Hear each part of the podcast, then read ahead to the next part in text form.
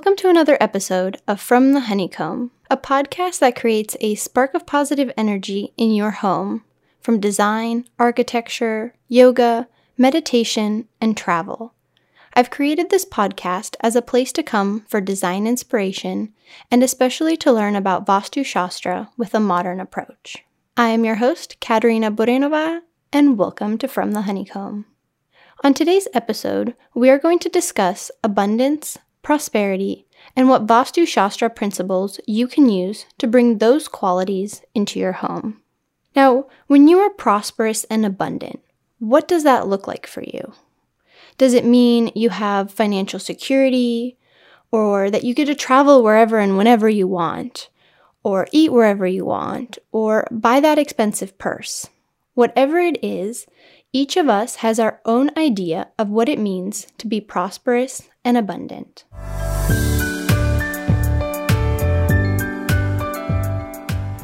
Let's begin sharing by something we are grateful for. So, wherever you are in this moment, whether you are cooking dinner, listening to this on your way to work, or to pick up the kids from school, whatever it is, take a moment to forget anything you're working on and think of something that you are grateful for in this moment. It could be something small or something big, whatever that has made you happy, for example. For me right now, I am really grateful for these amazing new headphones I received as a Christmas gift for my cousin. They are the coolest pink headphones for podcasting. And why I'm so grateful for these is they fit perfectly and the headphones I was using previously, I constantly had to adjust and fix as I was recording, and it would drive me nuts. And so it feels so good that I have these pair of headphones on. I'll have to take a picture and post it on my Instagram account to show you guys because they fit so properly, they're just so good, and I kind of feel a little bit more professional too in this podcast.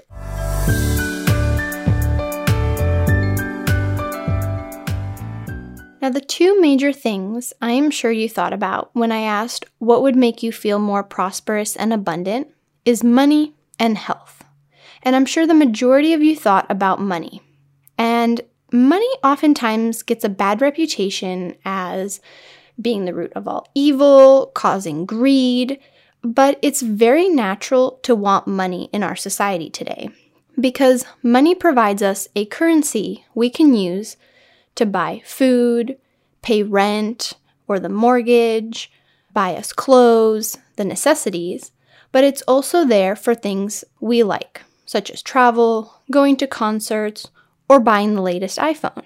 And after what we have seen over the last two years, good health is not something that everyone has. Health is something that we can often take for granted, and it's also something we have to work hard for and may not come as easily for some.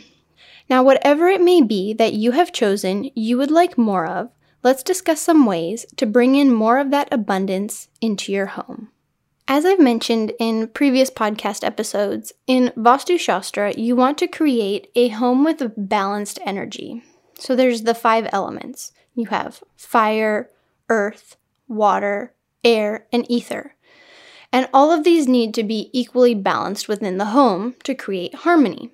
And there are specific areas of the home that are governed by the planets as well, but for now I'm only going to refer to the elements to keep it simple. And in future episodes, I will incorporate planets, but for now, we're just going to stick to the elements. And so there are areas you can focus on more in the home to attract abundance by adding colors, furniture, moving doors, windows. There's just so many things we can do. But before we dive into the Vastu tips, I want to make a very important point. As you design, decorate, add, or remove things to your space to create that abundance and prosperity, you have to do it with a good intention.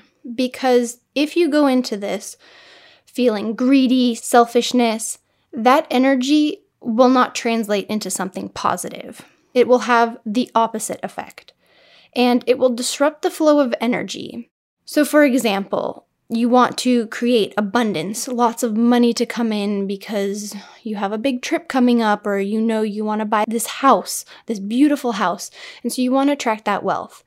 And so, because one way you can do is add a water element into the northeast corner of the home, which I'll further explore soon in this episode. And so you put some sort of water element right into your northeast corner. And as you do so, you go, ah, yes, when I put this in this corner, it's going to make me so much money and then it's going to be so great, but I just, I want this to make me money. And you put that energy into it as you're making whatever it is, as you're decorating, as you're buying whatever it is that you're going to put into that area. You're creating negative energy. You're disrupting the flow of energy that's already there, and you won't allow positive energy to come in. So, you can't go into any of this with a bad intention because it won't allow for that positive energy and that abundance and prosperity to flow in as you wish that it will. Along with that, I want to share a story with you about a Sufi mystic, and I hope I'm pronouncing this correct. Is someone who believes in a kind of Islam known as Sufism and whose goal is to have direct personal experience of God. And so there was a Sufic mystic who was visited by a king that brought him a beautiful gift of these stunning golden scissors. And the Sufi mystic thanked the king, but told him he could not accept the scissors because, although they were a lovely gift, they were completely useless to him, and it would have been better if he was gifted a needle instead. Now, the king, super confused because he thought these golden scissors were so rare, so beautiful, why wouldn't it make the Sufi happy? But the Sufi mystic explained scissors cut things apart, but needles bring things together. And so the Sufi continued explaining to the king that what he does is he teaches people to live in harmony with nature and one with the divine. And so whenever you try to do something alone or separate or cut off from the whole, the entire flow of life is disrupted. But by working together with nature, it brings success. The lesson from this story is that when you work together with a natural balance, you attract the energy to flow and circulate, bringing in opportunities for abundance rather than disrupting the flow. For example, cutting it with scissors or going into something with a bad intention. It's going to disrupt that flow. And so you want to tie everything together like you would a needle all right, and now for how do we tap into prosperity and abundance through Vastu Shastra principles? The north part of the home is associated with the air element and our finances and prosperity. There's this magnetic energy that is received from this direction that creates financial growth. And so, ideally, your home has windows in the north that allow this energy to enter your home. But if there are trees or other buildings, this could block the energy. Now, of course, I don't expect you to start demoing walls to make room for windows or cutting down your trees to creating this balance in the north part of your home because it's the air element you can add things such as a wind chime or an incense, because the smoke from the incense is part of the air element. You can also add colors of dark gray, grayish blue to a dark blue. This could be with a painting on a wall or adding furniture that is one of those colors. Also, you can add the air element, which is a triangle pointing up bisected by a line towards the top. And what you can do with this air element symbol is you can paint it onto something, draw it onto something. That way you introduce the air element. And there's also the northeast corner of the home, which is governed by the water element, and that represents wealth, health, and success. And in this area of the home, you can focus on balancing with the energy of water. This area of the home can have a water feature, such as a fountain. And a fountain is one of the stronger tools to attract abundance because it helps stimulate the negative ions. You can also add a pond, or keeping it more simple, a picture of a pond, lake, waterfall, or the ocean. And you can add colors such as blue and green. And then also there's the water element symbol, which is an upside down triangle. If you listen to a previous episode of mine, I don't remember which one it was specifically, but I mentioned how in our home we have a barbecue in the northeast corner of our patio. A barbecue is represented by the fire element. If you have a fire element, it can symbolize your finances burning up, which we definitely don't want. Since we don't have anywhere else to put our barbecue, what we've done to rebalance the patio in this area of our home is we introduced a fountain that Jesse made, which was stunning. And I've also painted the water element on one of our plant pots. And in addition, I've introduced blue into our patio by purchasing blue cushions for our chairs. After painting the plant pot with the water element, both Jesse and I received raises within a week. When we added the fountain, we started to receive money for our wedding. When we added each of these, though, we did so without disrupting the area of the patio. We didn't have to chop anything down, knock anything over, rearrange crazily. We kept with what we had in the patio space.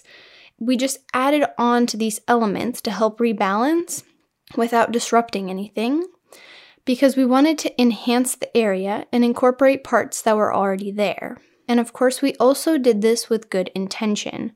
The fountain, for example, was built from this old sink that Jesse had on a job. He works in construction and they were going to demo the entire house, and he wanted to keep this beautiful marble sink.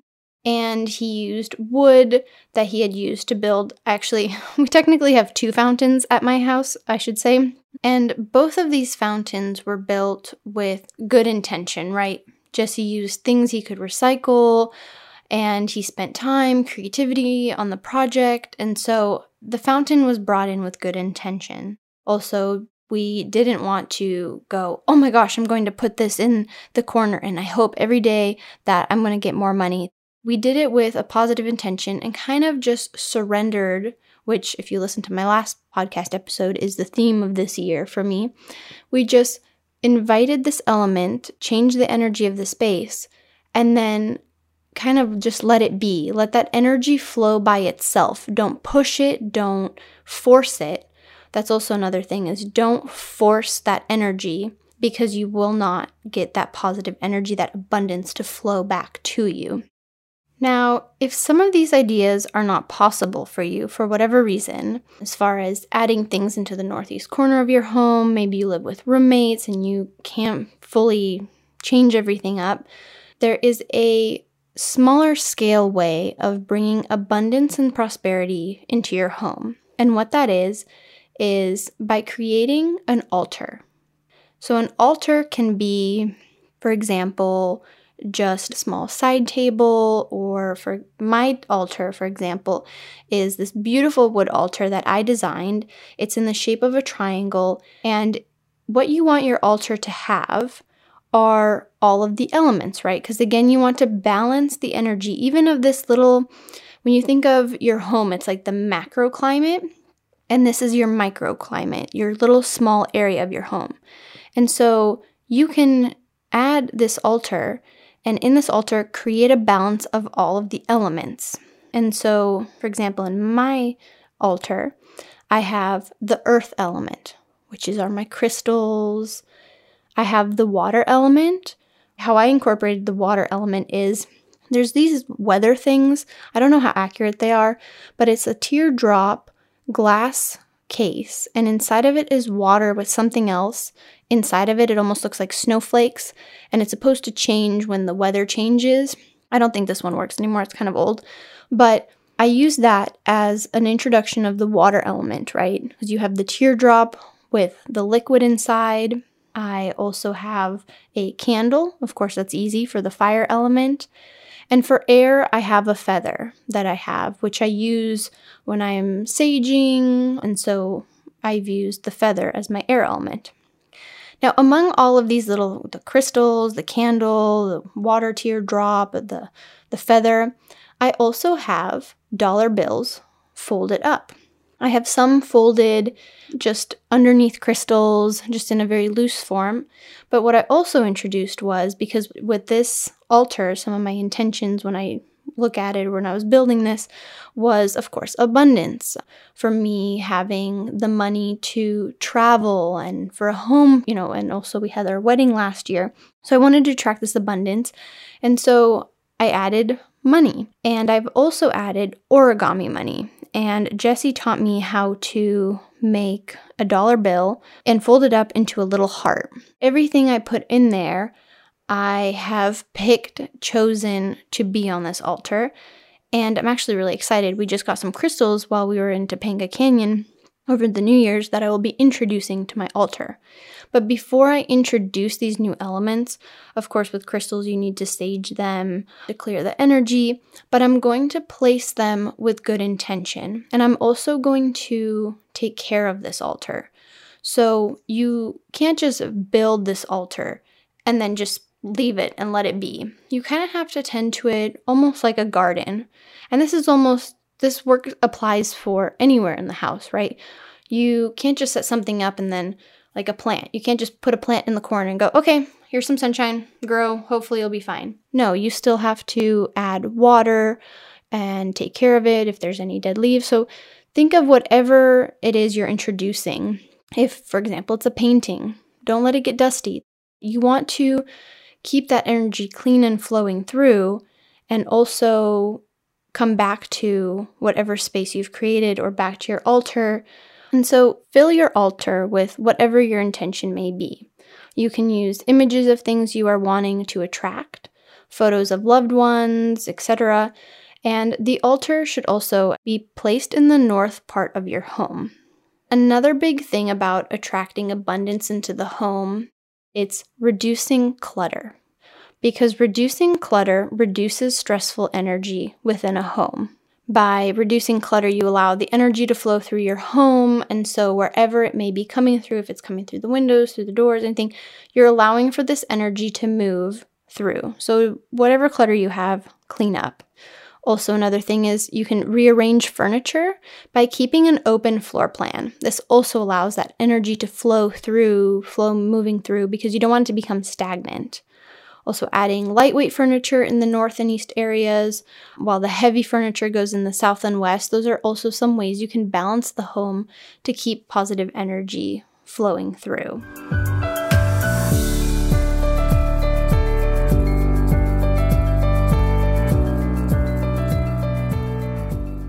looking back on this episode, you can think of ways to add elements and things to the north and east part of your home, which are governed by abundance. And so, whether that's money, health, or something you would like, maybe a trip, or you are saving up for a home, anything you want that will give you that abundance, focus on those areas of the home in the north, the northeast, and or making that altar, any of those things you can do to allow this positive energy to flow. Let that energy come into your home because that energy, that positive energy, is going to bring those qualities in. And so I'm very excited to know what you took away from this episode. And I'd love if you would tag me in any photos so I can see how you created a space to attract more abundance and prosperity into your life. If you like this episode, please give it a heart or thumbs up and click the follow button so you can stay up to date on the latest episodes. Thank you and see you next Friday.